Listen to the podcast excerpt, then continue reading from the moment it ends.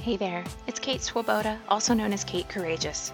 I'm the creator of YourCourageousLife.com, the director of the Courageous Living Coach certification at TeamCLCC.com, and I'm the author of the book The Courage Habit, which is available at booksellers everywhere and, of course, at Amazon.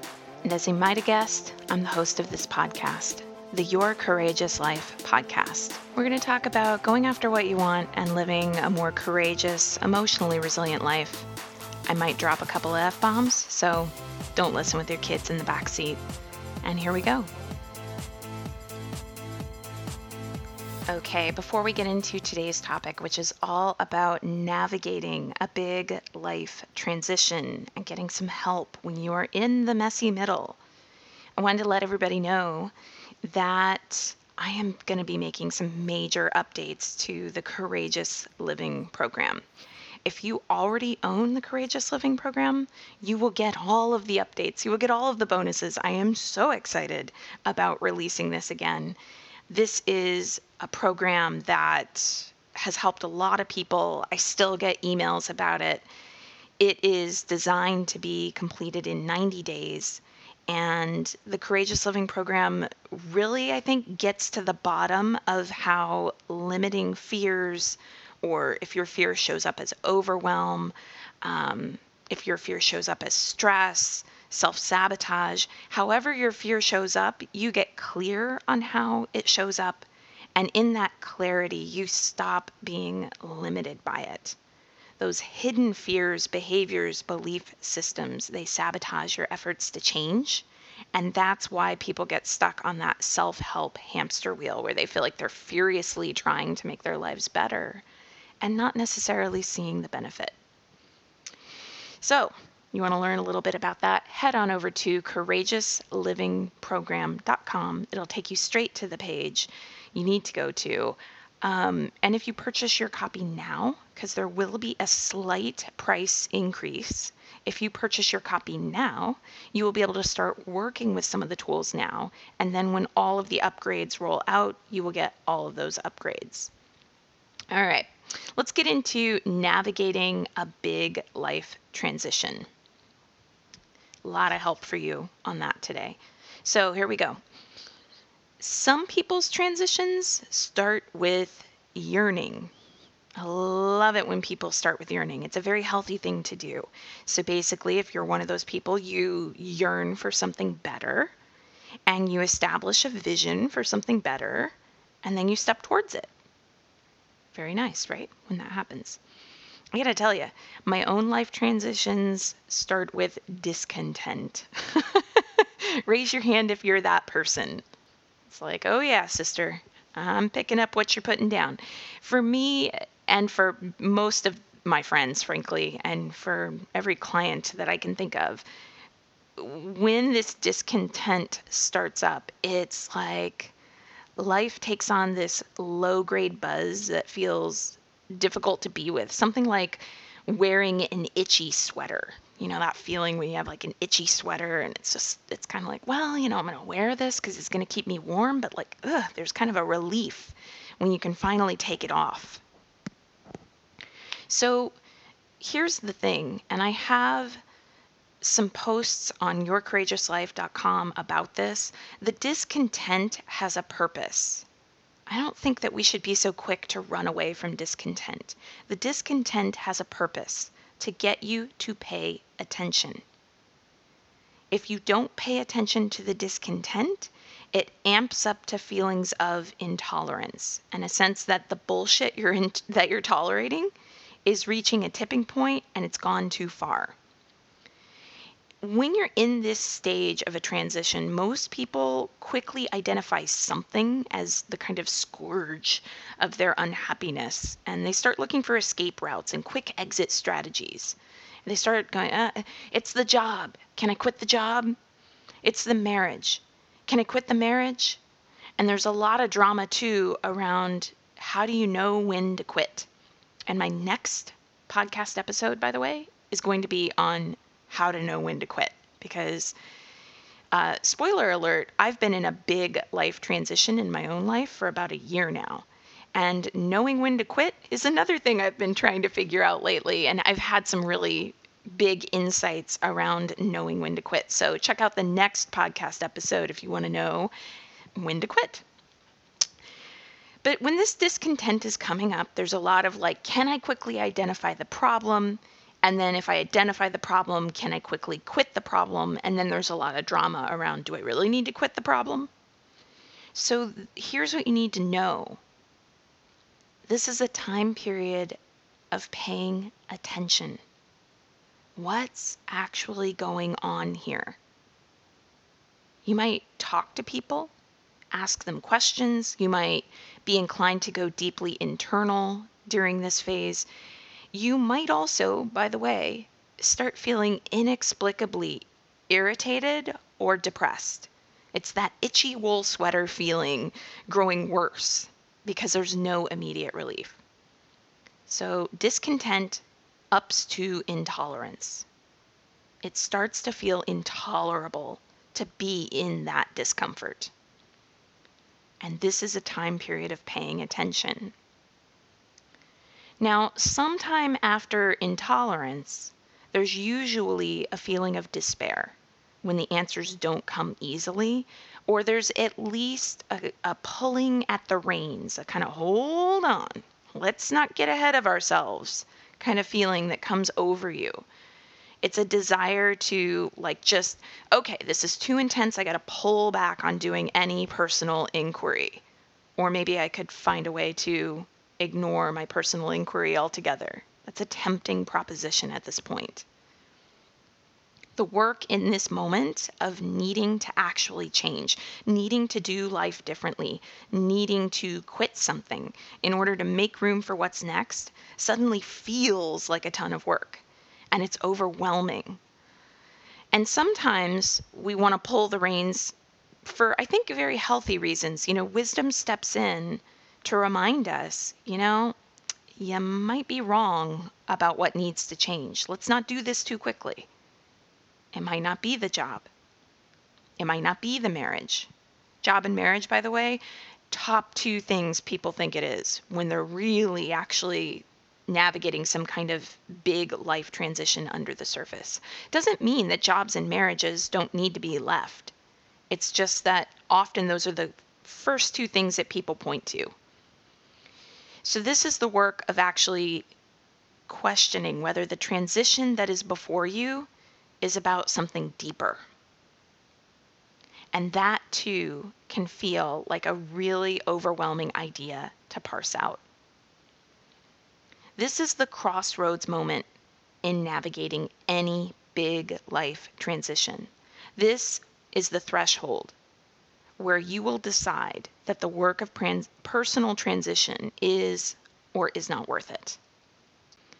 Now, here's the thing though the voices of fear are probably going to be really loud for you at this moment in a transition. They're probably going to be telling you things like, you have to make the right decision at this juncture. You got to figure it out. I've noticed that with any transition that someone really needs to make, though, the change that they need to make is an inevitability. Sit with that for a moment. So there actually is no right timing for the truest personal transitions of life. A true transition functions more like a current. And once you've examined any feelings of discontent long enough, you're in that current. And once you're in that current, there really is no going back. Although, to continue the metaphor, if you decide to pull back, the current might slow down a bit, but once you're in, you're in. I also feel the need to say that someone who decides, you know, gets in that fear, that overwhelm, like, what am I even doing here? I don't even know what I need to do.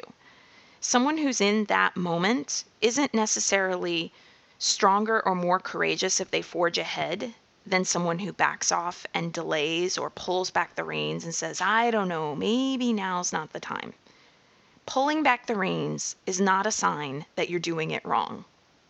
Like I said, when you're in the current, you're in the current. The truth about the transitions that we need for our lives is that backing off doesn't actually take you out of the current of that transition. Backing off actually only raises the sense of intolerability. Like you if it, if you're really in the middle of a transition, you can back off all you want, but what's going to happen when a transition is necessary on a soul level, backing off might temporarily alleviate some of that anxiety you feel about making a change.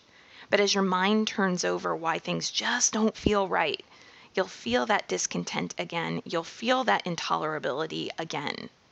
It's something of an inevitability that if you use that discontent, you'll come to realize what must change. You are in that current, you are in the transition, it is happening.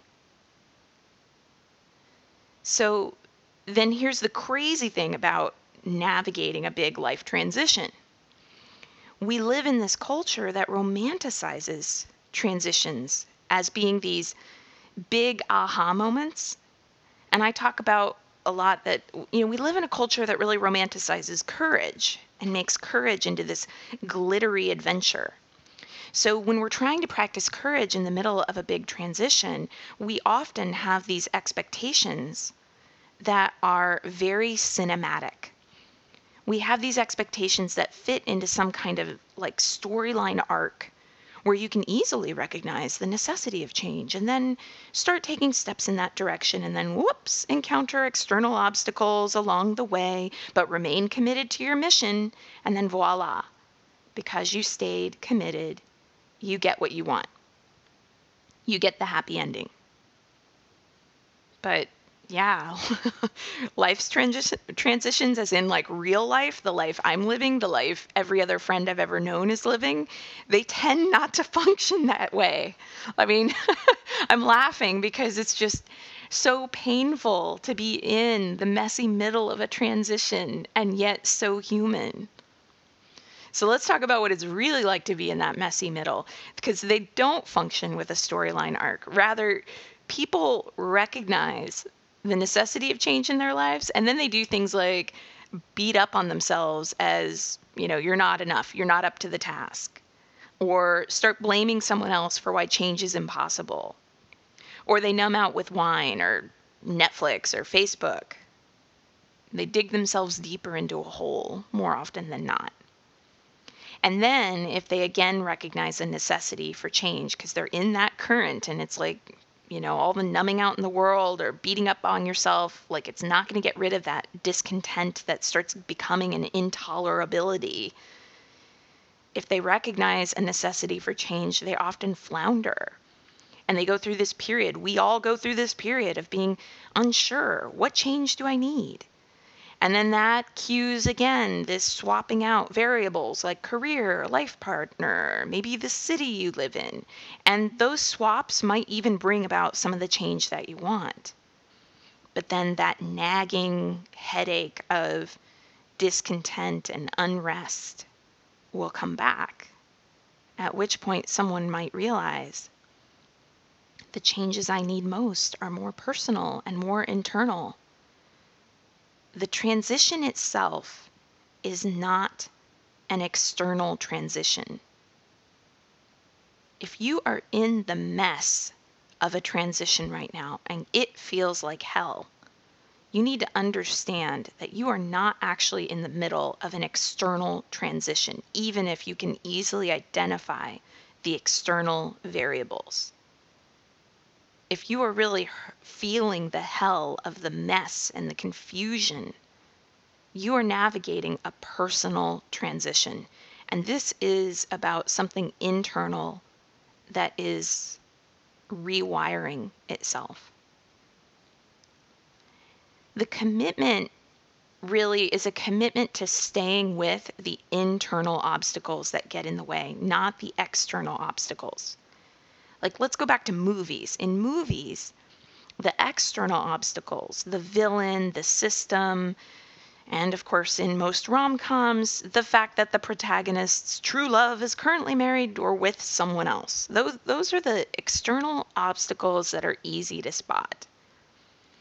But in life, the internal obstacles, the place where you think you're not enough, and this mindset influences every choice you make, or the lifelong fear based habit of self sabotage that you don't even realize you're engaging in, the rage, the grief you might have never dealt with, the skill set you lack around forming deep connections, these are actually really difficult to spot during a true internal transition.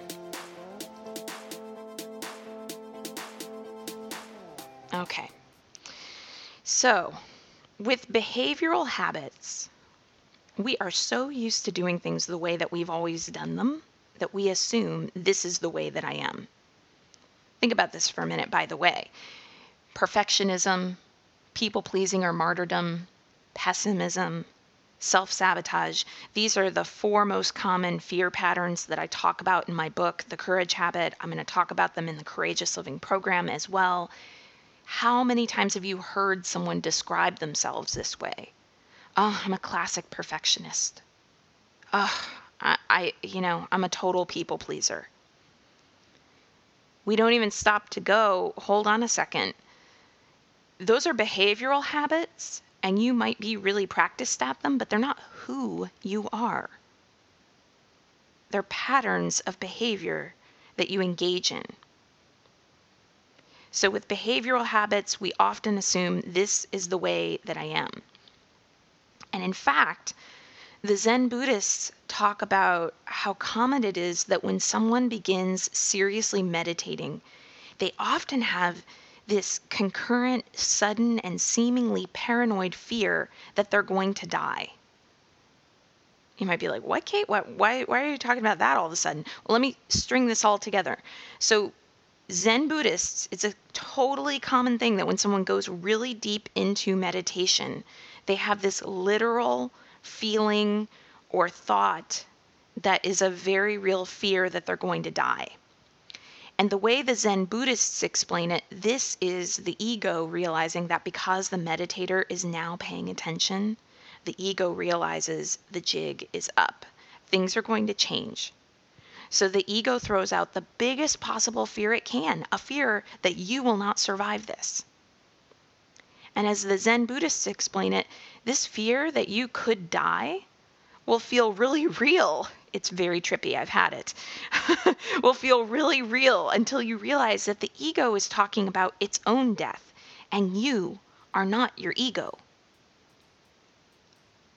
This fear that you won't survive what's before you when you are in the middle of a big personal transition. This fear is all about that identity. It's not really you, you, you, you at your core that's afraid of not surviving. It's your fear pattern that is afraid of not surviving. It's your fear pattern throwing the biggest thing it can at you. I don't know if we can do this. And that's why I'm always trying to remind people you are not your fear. Your fear based critical voices are wounds. They need help, they need healing, but they are not you. The voices really, I like to put them as just, they're simply part of my experience. That's all. And their, their fear based voices come up. That's what happens as part of the experience. So, okay, life transitions when you're in the thick of it like this now. All right, you might be thinking, got it, Kate, understood. Uh, you know, like fear, not me. Yet I'm still in the thick of it. What the hell do I do? How do I work with, how do I work through all that's coming up for me? Because this discomfort is really real and it's almost intolerable. Here's what I think I think you sleep more. I think you drink more water. I think you ditch alcohol or drugs or anything that numbs you out and then spits you right back into being more prone to getting tossed off into your fears. You ever know how alcohol does that in particular? I don't drink a lot of wine or alcohol these days. In fact, I've gone many months at this point without having any. And one of the things that I feel really consciously aware of at this point is that um, like the numbing effect of alcohol, like how long does it really last? If I have a couple glasses of wine, how long am I really numbed out? Like what? A half hour?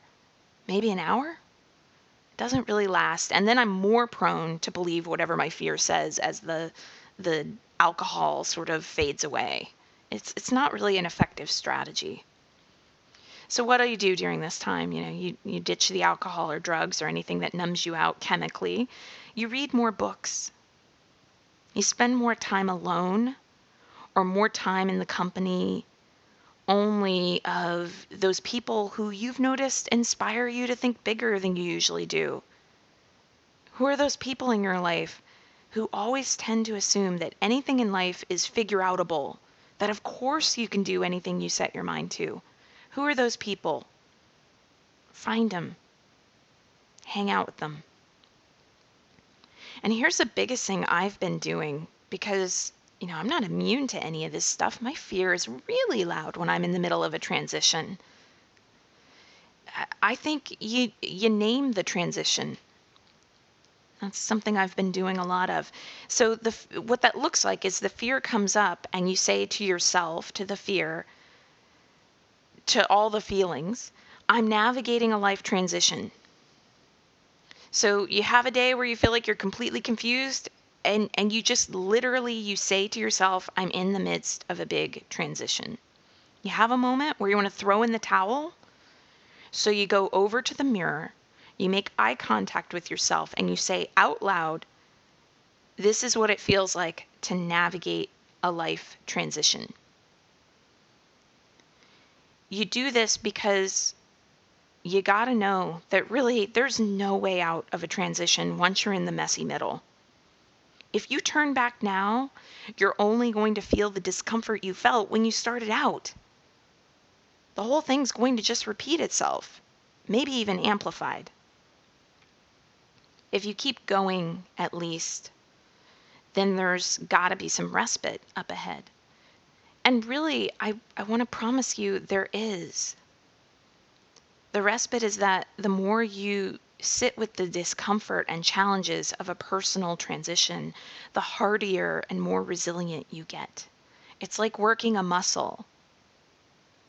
You stand stronger. You have the fortitude to say your true yes and your true no. Ooh, and this is my favorite. You start getting more in touch with your instincts. And what's more, instead of feeling an instinct and thinking, but that's crazy. Am I crazy? You think things like, the only thing that's crazy is a world that tells itself that following your instincts is crazy. This is, I promise you, a truer and better respite than the world of easy, logical, linear answers this knowing and touching down into who you truly truly are, it'll carry you through your whole life. It's great if you realize something about your job or marriage or how to handle a conflict with a difficult person. But it's priceless if you really walk through the fire here and you realize something about your truest nature. If you realize something about how to follow your heart. I want to ask you the next time you're navigating a life transition, or if you're navigating a particularly difficult one right now, to remember this. You're becoming a courageous warrior. You're stepping into the fire and this kind of pressure creates something really beautiful. And you actually do get stronger. You might feel weaker before you get stronger, but you do get stronger. I want you to remember during the most difficult of times that whatever internal challenges you are transitioning through, you've got it in you. And the rewards are worth it. All right. That's today. I don't want to end this without saying how deeply I get it that when you're in the middle of a transition, there's this big feeling of F this, it's too hard, I hate this, I don't want to do this. And that's really, really real to navigate. I am not just throwing glitter on a difficult process here. I'm saying I wholeheartedly know that each of us has it in us to walk through whatever we're facing. You have it in you. It's really messy. Everybody goes through this place where they feel like they can't. You're not alone in that. And no matter what your fear tells you about how you can't, I know that you can. Thanks, everybody, for listening to today's episode. It's always an honor. So appreciate the feedback, the reviews, all that you give.